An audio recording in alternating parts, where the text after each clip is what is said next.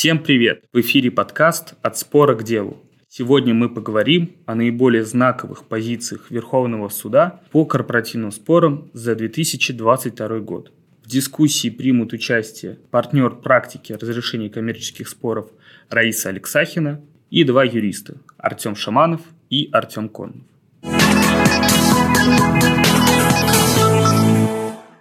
Мы сегодня свою беседу и дела сгруппировали на три блока. Первое – это споры, связанные с разрешением так называемых косвенных исков участников корпораций. Второй блок мы посвятили классическим корпоративным спорам, связанным с управлением юридическими лицами. И последний мы отдали на откуп спорам о привлечении все-таки ГДЛ к субсидиарной ответственности, но не в рамках банкротства, а вне рамок дела банкротства, где мы с вами еще раз проговорим и посмотрим как раз в том числе и позиционирование о перекосе презумпции доказывания. Ну а сейчас я предлагаю уже перейти к рассмотрению конкретных споров и э, передаю слово своим ребятам, которые осветят первые дела, посвященные так называемым косвенным искам.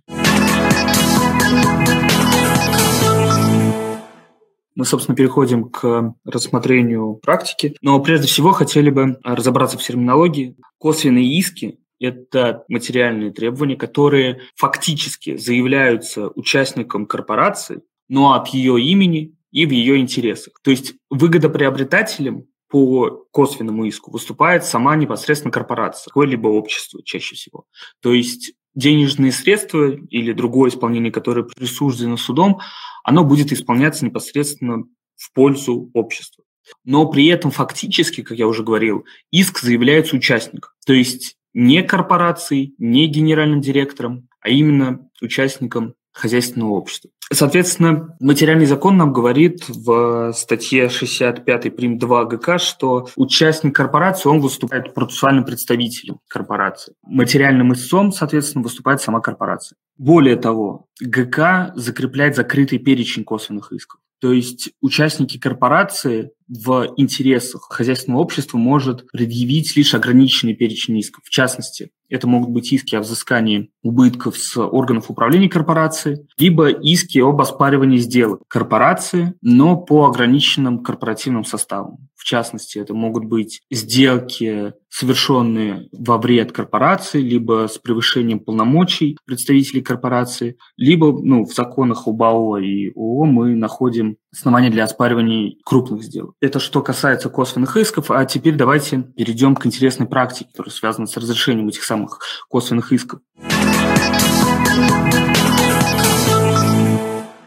Мы за прошедший год увидели два интересных кейса, в которых Верховный суд расширил перечень косвенных исков. Он предоставил участникам дополнительные материально-правовые требования, которые не поименованы в законе, но которые участники могут заявить в интересах хозяйственного общества. И одним из таких кейсов является дело Маракуя Глобал. Давайте кратко пробежимся по фабуле. ООО Маракуя Глобал – это общество, которое занималось разработкой баз данных. Для маркировки баз данных использовался соответствующий товарный знак Маракуя. Разработка баз данных их, и продажа прав на них – это единственный источник заработка этого общества. И так получилось, что в 2016 году товарный знак начинает использоваться незаконно другим обществом, а, лаборатории леса. Лаборатория леса по какому-либо договорному основанию права на товарный знак не приобретала, но, несмотря на это, начало продавать базы данных под данным товарным знаком. Уже через три года, в 2019 году, а, этот товарный знак отчуждается в пользу лаборатории леса за символическую сумму – 10 тысяч рублей. И более того, мы видим из обстоятельств дела, что оба юридических лица, и Маракую Глобал, и лаборатория леса, они фактически аффилированы. Генеральный директор отчуждателя является суб супругой э, мажоритарного участника лаборатории леса. В конечном итоге все закончилось тем, что миноритарный участник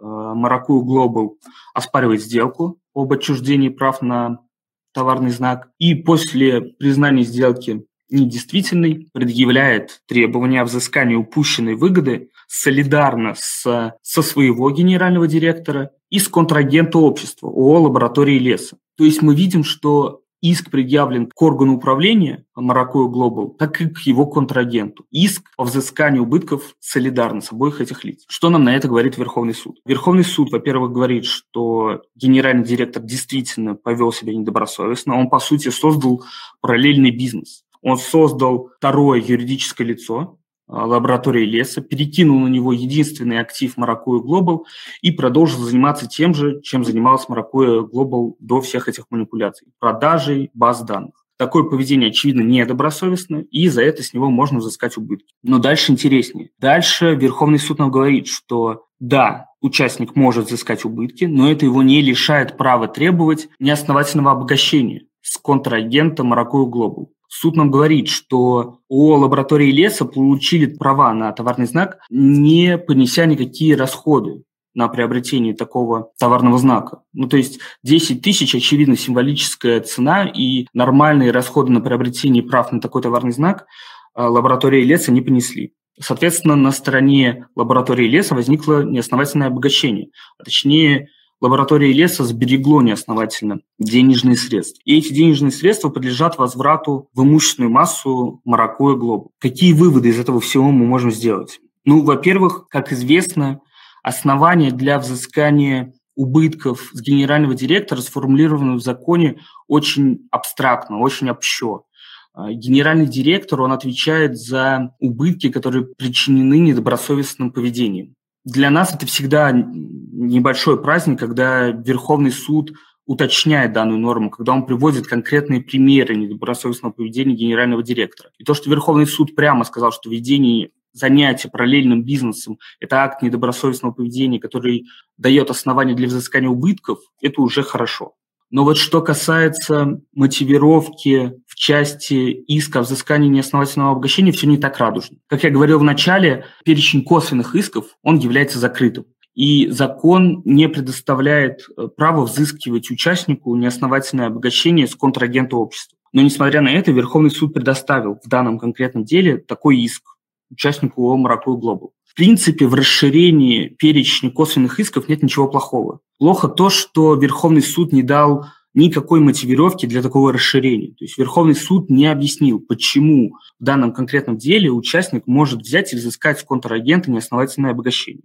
Мы полагаем, что вероятнее всего такое расширение связано с недобросовестностью контрагента общества. Э, лаборатории леса. По всей видимости, Верховный суд посчитал, что генеральный директор Маракую Глобал и ООО «Лаборатории леса» они действуют в сговоре с целью э, вывода актива, единственного актива из Маракую Глобал. И поэтому они должны отвечать как одно лицо, солидарно. Но, к сожалению, всех этих мотивов Верховный суд не отразил в определении. И попросту ну, предоставил участнику иск, который законом не предусмотрен. И это очень плохо, по нашему мнению. Почему плохо? А, когда мы расширяем перечень косвенных исков, мы, по сути, немотивированно расширяем, необоснованно расширяем перечень косвенных исков. Мы стимулируем участников оборота предъявлять такие иски. То есть мы стимулируем участников хозяйственных обществ предъявлять иски к контрагентам обществ.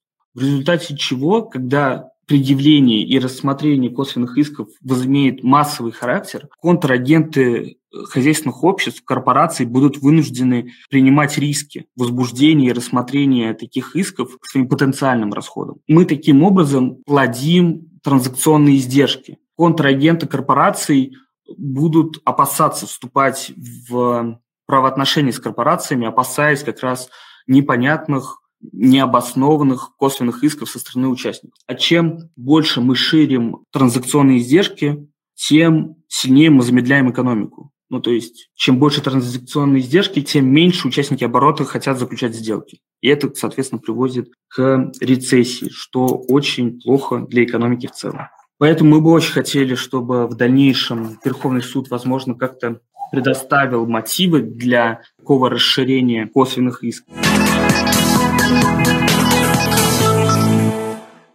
Мы только что рассмотрели, скажем так, пример неудачного дела, где Верховный суд ну, не дал аргументации, которая бы позволила понять логику да, суда и использовать ее в последующем. Поэтому а, сейчас а, рассмотрим другое дело, которое тоже связано с расширением перечня косвенных исков, но в этом деле Верховный суд подошел более осмысленно, что ли, к сделанным выводам, дал пояснение к ним, что, ну, собственно, нам как-то облегчает понимание, почему суд пришел к таким выводам. А, в деле о Амтек Верховный суд предоставил участнику корпорации право заявлять непоименованный в законе косвенный иск. О Амтек владела асфальтовым катком, который был продан другой компании, судя по всему, связанной, о Амтек Сервис. В свою очередь, э, о Амтек Сервис продала каток другому лицу, о ДСК Амтек. Первый договор купли-продажи, который был заключен между Амтек и Амтек Сервис, был впоследствии признан недействительным, и суд обязал покупателя вернуть стоимость вещи, так как объект был передан третьему лицу. Продавец не мог реституировать вещь в натуре. А, Амтек-сервис на момент признания сделки недействительной уже было ликвидировано, и исполнять денежные обязательства было некому. А, в связи с чем участник Амтек, полагая, что сделка с Амтек-сервис является притворной, а, заявил требование о недействительности прикрываемой сделки, то есть сделки, которая была заключена между Амтек Сервис и ДСК Амтек. Вот что сказал нам Верховный суд. По сути, Верховный суд предоставил участникам корпораций косвенный иск о виндикации вещи, выбывшей из владения общества. Участник, по мнению суда, может оспорить не только первую сделку в цепочке, но и изъять вещь у конечного приобретателя. Э, собственно, такой иск особенно полезен, учитывая, что первые покупатели в цепочке зачастую являются техническими компаниями без имущества. У них э, нет возможности, как я уже сказал, реституировать стоимость утраченной вещи. Но в отличие предыдущего дела, здесь Верховный суд –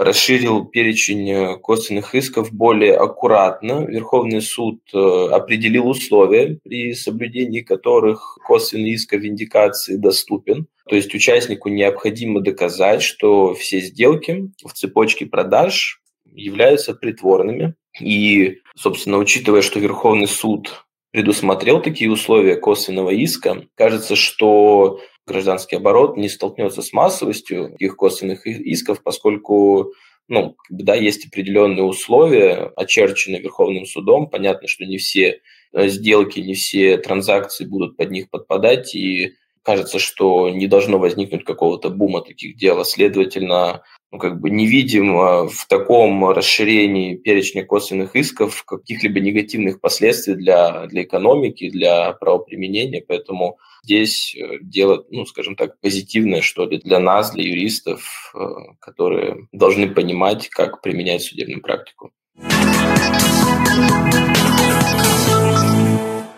моя очередь прокомментировать данное дело. Мы его назвали между собой «дело о насущном». То есть это вроде кажется оно такое простое дело, но уж точно оно непростое, особенно в ситуации, когда происходит, ну, например, там, смена генеральных директоров или вот, как я уже упоминала, смена команд в связи с а, проходящими различными корпоративными мероприятиями, связанными с, там, с продажей долей а, новым участникам, собственникам и так далее. И нам показалось, что это дело, оно хоть и классического характера носит оттенок, но оно будет интересно во все времена. Мы его тоже относим к категории так называемых косвенных дел, и сразу перейду к истории этого дела.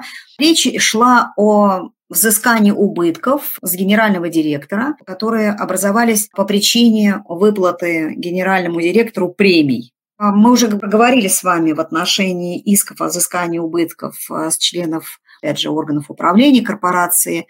Ну вот и очередь дошла и до генерального директора. Генеральный директор неоднократно себе начислял и выплачивал премии к заработной плате. И а, надо сказать, что выплата этих премий оформлялась абсолютно в соответствии с, видно, правилами установленным в данном юридическом лице, то есть не, выплаты премии генеральному директору не одобрялись ни общим собранием, ни советом директоров. И по результате общество обратилось с иском о взыскании а, убытков, которые они посчитали образовались в виде как раз таких серьезных, больших премий, с генерального директора в размере как раз выплаченных этих сумм. Ниже стоящие суды не нашли оснований для взыскания убытков. Они, э, собственно, сказали и отметили, что генеральный директор действовал э, в рамках трудового законодательства и вправе был, собственно, использовать такую третью систему у нас платы труда в виде мер по поощрению, в том числе и своих сотрудников. А коль скоро он сам являлся сотрудником общества, то вправе был назначать себе премию.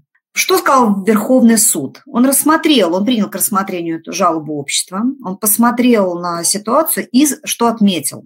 Федуциарные полномочия директора, как единоличного исполнительного органа, но должны априори в соответствии с и гражданским законодательством, и законом об обществе с ограниченной ответственностью, должны рассматриваться исключительно в интересах общества. То есть не должен человек, будучи назначенный на позицию генерального директора, а, все-таки действовать в личных, в первую очередь, интересах. Он должен понимать, что любое операционное решение, которое он принимает, не должно наносить ущерб обществу. А в рассматривая ситуации, налицо был конфликт интересов. По мнению, опять же, Верховного суда, директор, используя свои полномочия, все-таки в личном интересе принимал решение о выплате премии. Соответственно, действия не соответствуют тесту добросовестности. А я напомню, что этот тест хоть и закреплен у нас в 53.1 Гражданского кодекса, но в принципе о таком всеобъемлющем принципе добросовестности, осуществлении отправления всеми правами и обязанностями в рамках гражданского законодательства закреплено еще в первых статьях ГК. И, соответственно, сумма премии может быть взыскана в качестве убытков. Так постановил Верховный суд. Что мы хотим в этой связи отметить? Ну, наверное, с точки зрения какой-то субъективности или, или как мы любили говорить еще в, рам- в рамках гражданского процессуального законодательства, где-то объективной истины, сложно, наверное, поспорить.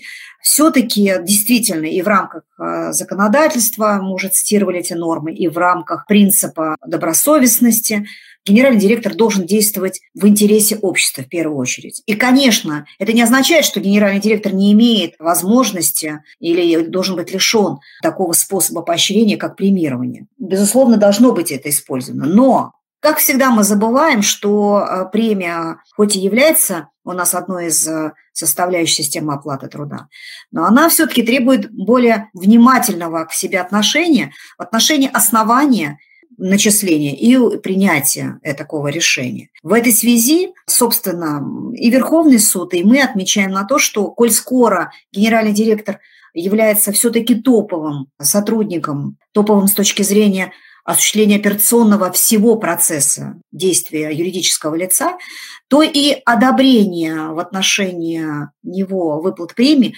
все-таки нуждается, ну, не собственным одобрением, а нуждается каким-то дополнительным ну, согласовательным механизмом для того, чтобы это было а, подчеркнуто как объективная выплата, объективное поощрение. Потому что странно немножко оценивать самого себя и говорить о том, что да, я выполнил все требования или благодаря мне хорошему вот так здорово отработала. Это можно так сказать, но этого все-таки недостаточно для того, чтобы в случае возможных вопросов стороны, в том числе и представителей участников, ответить на объективность и обоснованность таких выплат. В этой связи Верховный суд продолжает уточнять содержание, а, собственно, статьи 53.1 и формулирует нам по-хорошему, или если не посылы, то некие ориентиры для того, чтобы мы понимали для себя, когда действие генерального директора является добросовестным, а когда недобросовестным. В этой связи установление дополнительных механизмов для согласования, ну, наверное, особо значимых или регулярных операций, которые влияют на финансово-хозяйственную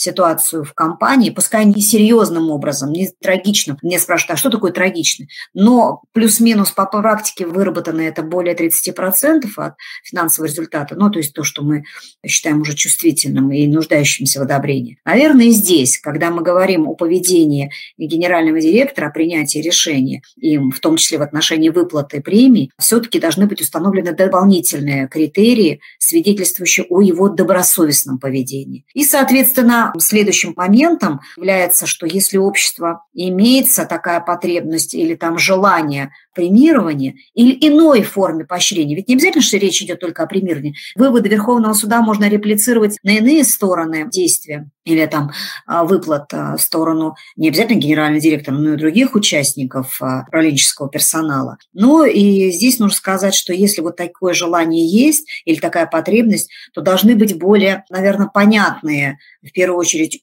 обществу и его участникам механизмы, в рамках которых вот такие выплаты производятся. Мы посчитали, что это интересное дело, и оно применимо не только в, в ситуациях текущей деятельности, но особо важно, когда происходит смена топ-менеджмента, потому что, как мы уже видим, у общества есть э, правовые основания обратиться за взысканием убытков. Спор о виндикации вещи у добросовестного приобретателя, спор, который осложнен корпоративным конфликтом на стороне продавца. Э, компания «Бизнестрой» управлялась двумя участниками – физлицо и иностранная компания. Физическое лицо, действуя на основании доверенности от э, компании иностранной, заявило о выходе этой иностранной компании из общества. После, скажем так, э, квази-выхода иностранной компании физлицо стало единственным участником и назначило нового генерального директора.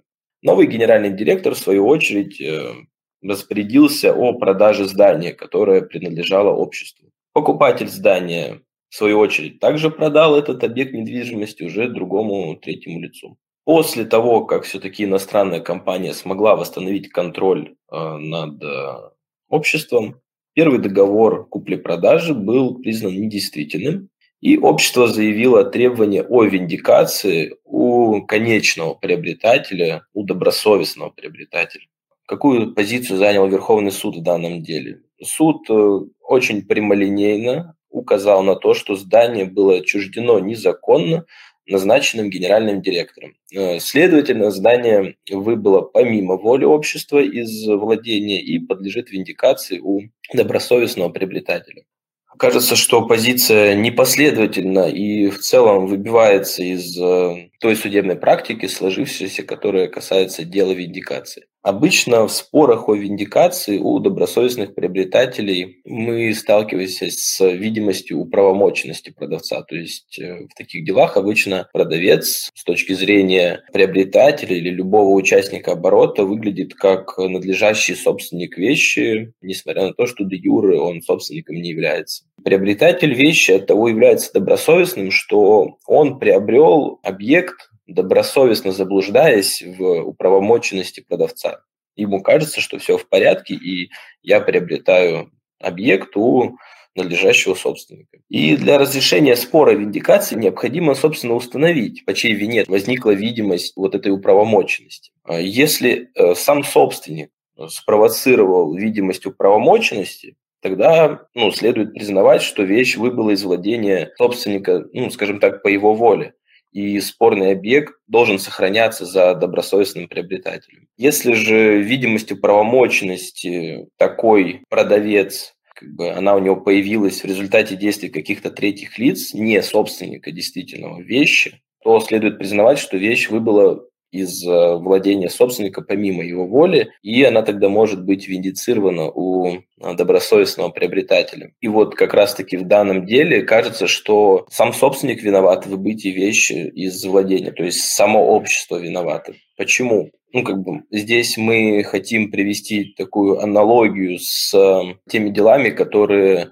складываются по виндикации объекта аренды, и кажется, что можно применить такую аналогию к, к нашей ситуации.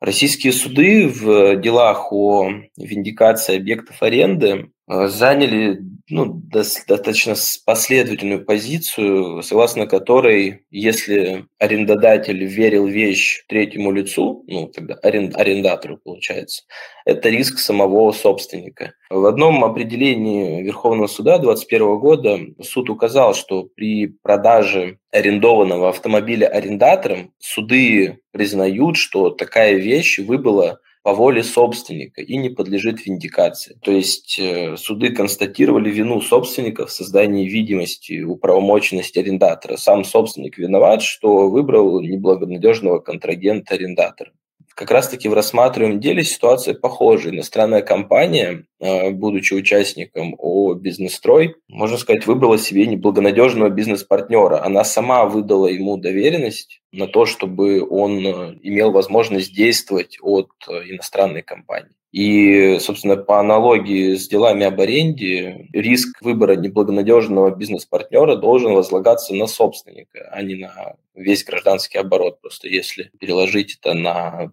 практику, которая может складываться в дальнейшем, то может получиться какая-то печальная картина, что выдача доверенности тогда впоследствии всегда будет причиной и возможностью виндицировать вещи у третьих лиц, которые полагали, что приобретают вещи у добросовестного лица. Ну, в данной ситуации получается, что сам собственник виноват в выборе непорядочного бизнес-партнера и в том, что он предоставил ему такие корпоративные возможности для продажи спорного здания. Это наше мнение. В любом случае суд э, занял немножко другую позицию и, как я сказал, уже довольно четко обозначил границы, что поскольку генеральный директор был назначен незаконно на должность и впоследствии распорядился о продаже недвижимости, то ее можно виндицировать э, даже у добросовестного приобретателя. Вот такое вот э, неоднозначное дело. Имеется акционерное общество. Регистратором в качестве держателя 5000 акций э, зарегистрировано ликвидированное юридическое лицо. То есть у нас акции принадлежат лицу, которое де юра уже не существует. Такая ситуация, безусловно, создает определенные трудности в управлении акционерным обществом. Такие мертвые души надо учитывать при расчете и кворума общего собрания, и квалифицированное большинство тоже сложно добиться на общем собрании акционеров, потому что эти 5000 акций тоже надо учитывать. Ну и, соответственно, принять единогласное решение акционеров тоже не представляется возможным, потому что у вас всегда будет какой-то процент акций, которые де-факто никогда не проголосуют. Как-то эту проблему в управлении обществом необходимо решать. И вот акционерные общества вышли с идеей, что нужно применить по аналогии положение о бесхозяйных вещах. Дескать, эти акции никому не нужны, они брошены их собственниками. Соответственно, акционерное общество может по суду их признать бесхозяйными и признать право собственности самого общества на эти акции. Нижестоящие суды, естественно, такую идею не поддержали.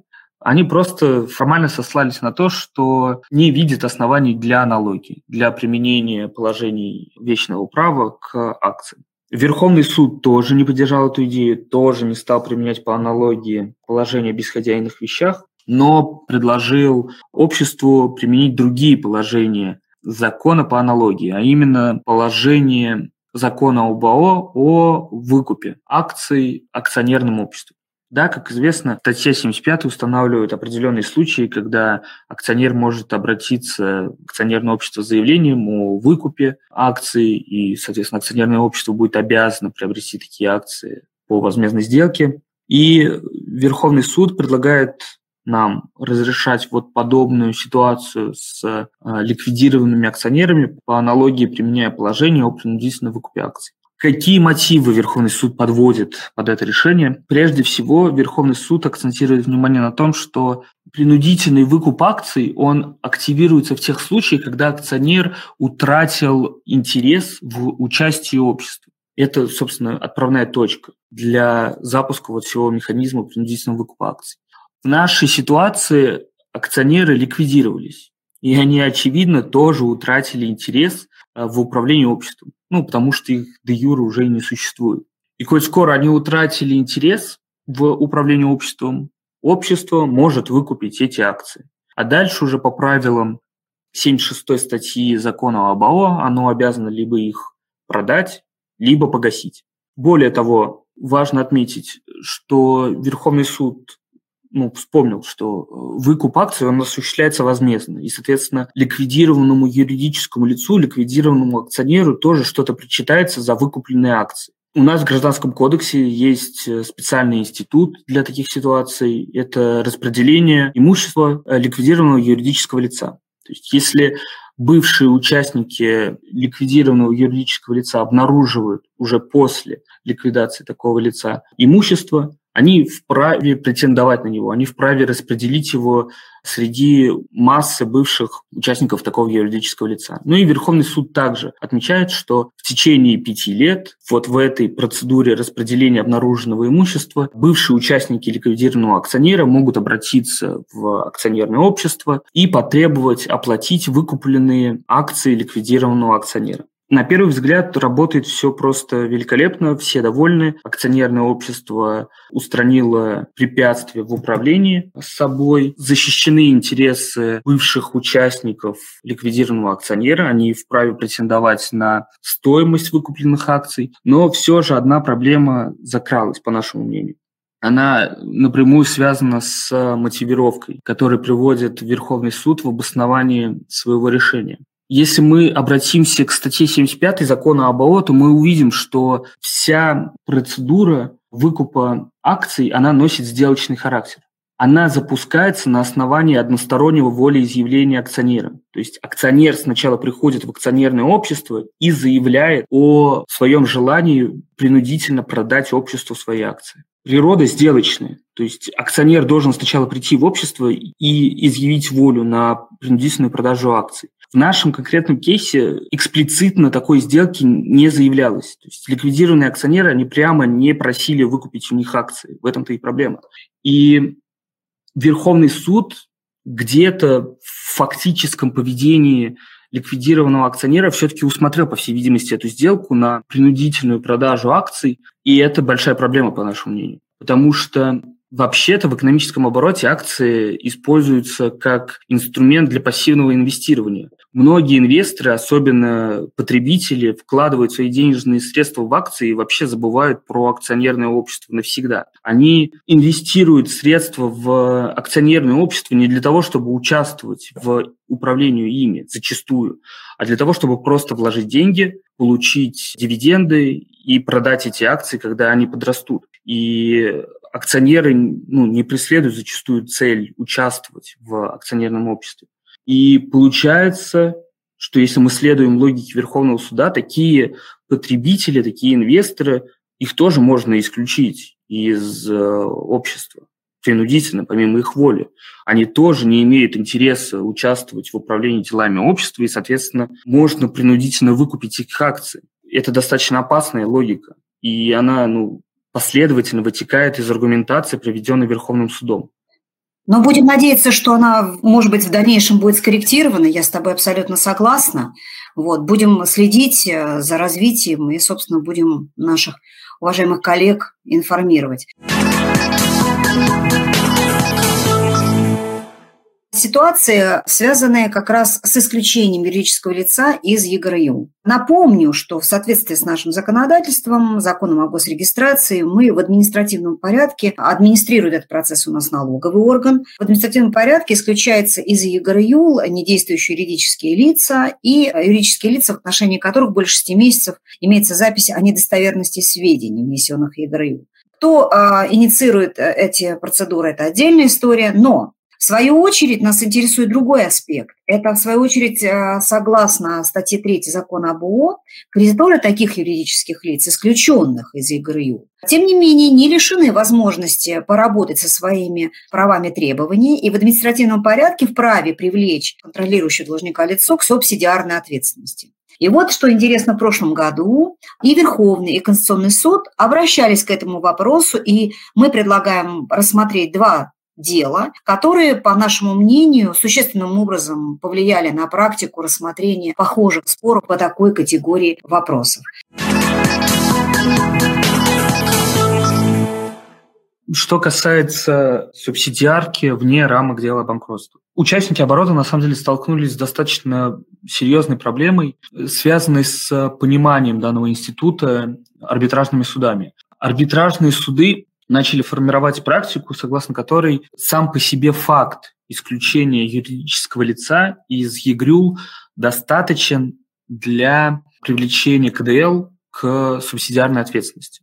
То есть суды особо не разбирались в взаимоотношениях сторон, в финансовом состоянии исключенного юридического лица, просто устанавливая факт исключения лица из ЕГРЮ, привлекали КДЛ к ответственности в субсидиарном порядке. Такой подход, по нашему мнению, не совсем справедлив, потому что закон о госрегистрации юридических лиц, он, в принципе, предоставляет кредитору возможности отреагировать на намерение налогового органа исключить юридическое лицо из ЕГРЮ. То есть кредитор вправе пресечь исключение юридического лица из ЕГРЮ с целью обращения взыскания на его активы до его ликвидации вот в административном порядке. И, соответственно, мы можем столкнуться с ситуацией, когда мы привлекаем к субсидиарной ответственности КДЛ за недостаточную рачительность кредиторов. То есть за то, что кредиторы просто бездействовали, не обращались в налоговый орган с возражением на исключение лица из ЕГРЮ. И, собственно, за бездействие кредитора мы привлекаем к ответственности КДЛ. Ну, такая ситуация не совсем справедлива. В связи с чем э, Верховный суд начал корректировать эту практику. И вот, в частности, одно из таких дел, которое направлено на корректировку такой негативной практики, мы сейчас и рассмотрим. Кредитор просудил денежные требования получил уже исполнительный лист и пошел возбуждать исполнительное производство. Исполнительное производство возбудили, но потом все же прекратили, потому что приставы поняли, что юридическое лицо, должник, был исключен из ЕГРЮ еще за месяц до возбуждения исполнительного производства. Тогда кредитор ему ничего не оставалось, как обратиться с иском о привлечении к субсидиарке лица, контролирующего должника. Иск нижестоящие суды удовлетворили лишь на том основании, что юридическое лицо было исключено из ЕГРЮ. Нижестоящие суды взыскали убытки с КДЛ лишь на том основании, что юридическое лицо не предоставило налоговую отчетность налоговому органу в течение последних 12 месяцев. Что, как я ранее указывал, ну, не совсем справедливое решение. Просто на этом основании не совсем справедливо привлекать КДЛ к ответственности. Что нам говорит Верховный суд? Как он корректирует эту практику? Прежде всего, он констатирует, что сам по себе факт исключения юридического лица в административном порядке из ЕГРЮЛа не является основанием для привлечения к субсидиарке КДЛ. Кредитору все же нужно доказать, что невозможность исполнения его обязательств, во-первых, возникла еще до момента исключения юридического лица из реестра, и, во-вторых, такая невозможность исполнения возникла вследствие недобросовестных действий КДЛ. То есть, грубо говоря, Верховный суд подтягивает эти дела до стандарта банкротных дел, до стандарта дел о субсидиарке в рамках дела о банкротстве. Верховный суд говорит, что КДЛ вот таких юридических лиц, исключенных из реестра, их можно привлечь к ответственности лишь в случае наступления объективной неплатежеспособности на стороне вот такого исключенного лица до момента его исключения из реестра. И при условии, что такая объективная неплатежеспособность возникла в результате недобросовестных действий КДЛ. Какие это могут быть действия недобросовестные? Ну, как бы это классика. Это вывод активов, либо наоборот, принятие дополнительных обязательств на юридическое лицо в условиях уже имеющегося имущественного кризиса. Собственно, если мы докажем данный юридический состав, мы можем привлечь КДЛ к субсидиарке, несмотря на исключение юридического лица из ЕГРЮЛа. Ну, в целом, такое решение можно только приветствовать, потому что оно всецело направлено на обеспечение принципа ограниченной ответственности. Мы можем привлечь участников или контролирующих лиц юридического лица к ответственности по долгам такого юридического лица в исключительных случаях. В исключительных случаях злоупотребления формы юридического лица. В вопиющих случаях, ну, если не обмана, то как минимум недобросовестного поведения и КДЛ, и самого юридического лица. Вот, это вот что касается материальных оснований для привлечения КДЛ к субсидиарной ответственности вне рамок дела о банкротстве. Это все, о чем мы сегодня хотели поговорить. Подписывайтесь на подкаст «От спора к делу» в Apple Podcasts, Яндекс Музыки и Podster FM. Ставьте оценки и комментарии, слушайте наши предыдущие выпуски и до новых встреч в эфире.